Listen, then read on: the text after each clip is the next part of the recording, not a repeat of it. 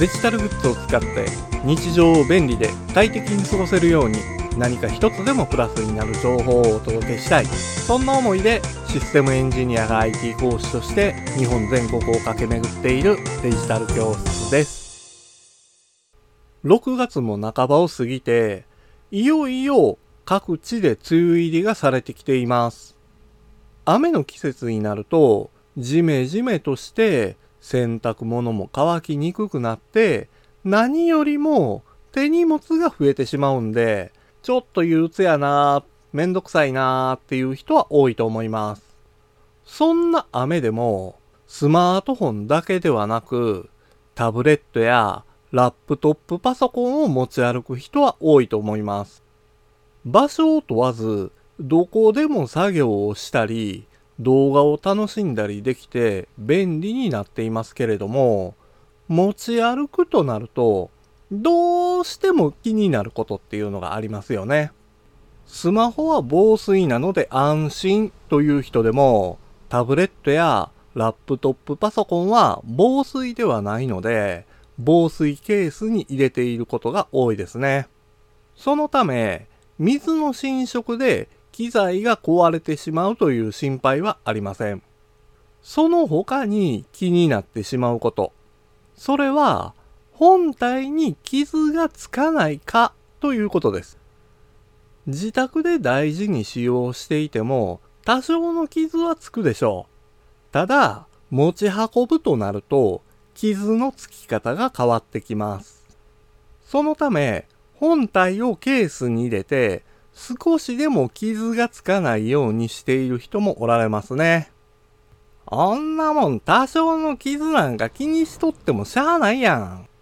そういう豪気な方もおられるんですけれども、絶対に守るべき場所があります。それが液晶です。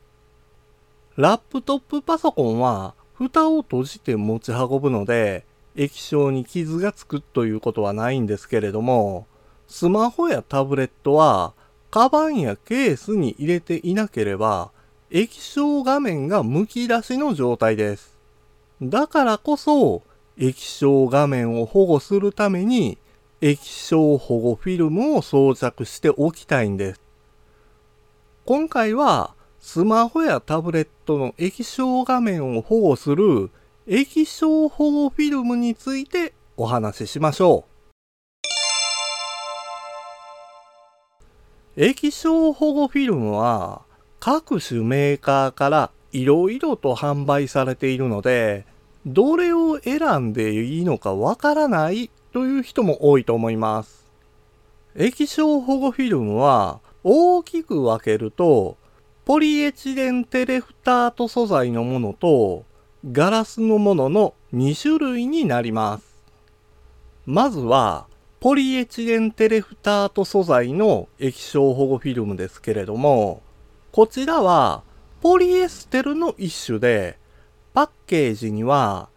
PET 素材と記載されていることが多いです。薄くて柔らかいので、フィルムを貼っても段差や違和感が少ないですね。そして、ガラスフィルムですが、こちらは名前の通り、基本素材はガラスです。PET 素材のフィルムと比較すると厚みがあるため傷に強いのが特徴です。どちらの液晶保護フィルムを使用しても、液晶本体につく細かい傷を防いだり、指紋や油脂などの油がついても簡単に拭き取れるため便利です。しかし、液晶保護フィルムを貼ることによって、タップの反応が鈍くなる可能性もあります。反応に関する部分に関しては個人差がありますので、反応が悪くなったという声を上げる人もいれば、特に変わらないという意見もあります。この反応が悪くなったと声を上げている人が使用している液晶保護フィルムはガラスフィルムの確率が高く感じられます。これは PET 素材のフィルムよりもガラスフィルムの方が若干厚みがあるためです。それなら PET 素材のフィルムを選べばいいって考えてしまいますよね。ところが、このガラスフィルムは PET 素材と比較すると衝撃に強いんです。この衝撃に強いというのが重要で、落とした時の衝撃を吸収して身代わりになって割れてくれるんです。一般的にガラスフィルムはこの身代わりになって割れるものが優秀な製品とされています。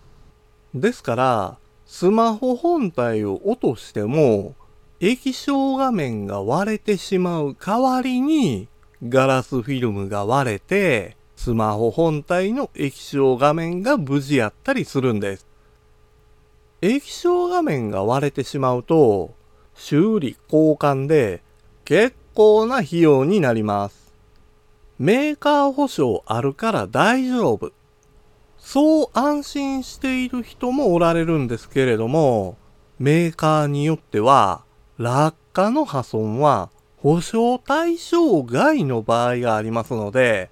無償交換してもらえると思ってたけども、費用が必要になってしまうこともあります。ですから、個人的にはガラスフィルムをおすすめしています。ほな、早速100均でガラスフィルム買ってくるわ。ちょちょちょちょちょ、ちょっと待ってください。